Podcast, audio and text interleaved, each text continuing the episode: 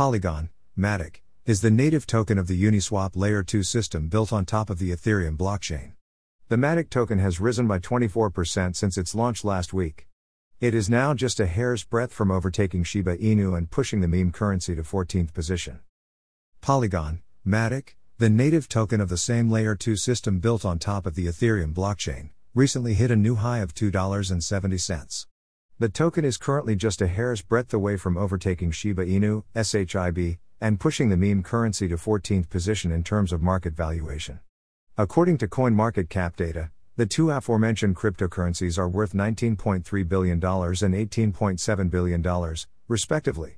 Since Uniswap's UNI token holders unanimously voted in favor of launching the third version of the popular automated market maker on Polygon last week, the Matic token has risen by 24%. Polygon co founder Mihailo Bjelic first proposed the idea in November. Shiba Inu, a currency built on top of Ethereum, is similarly hampered by the second largest blockchain scaling challenges, which is why its creators are developing a layer 2 network called Shibarium. Although the exact date of the debut is unknown, ShibaSwap developer Eric M recently stated that it would be soon. Uniswap v3 contracts, core, periphery, and staker contracts were deployed to Polygon on December 22, igniting a pneumatic rally that increased the token's price to new highs. High costs on the Ethereum network have plagued Uniswap, making the DEX costly for the average Joe. Polygon, on the other hand, provides significantly lower transaction costs.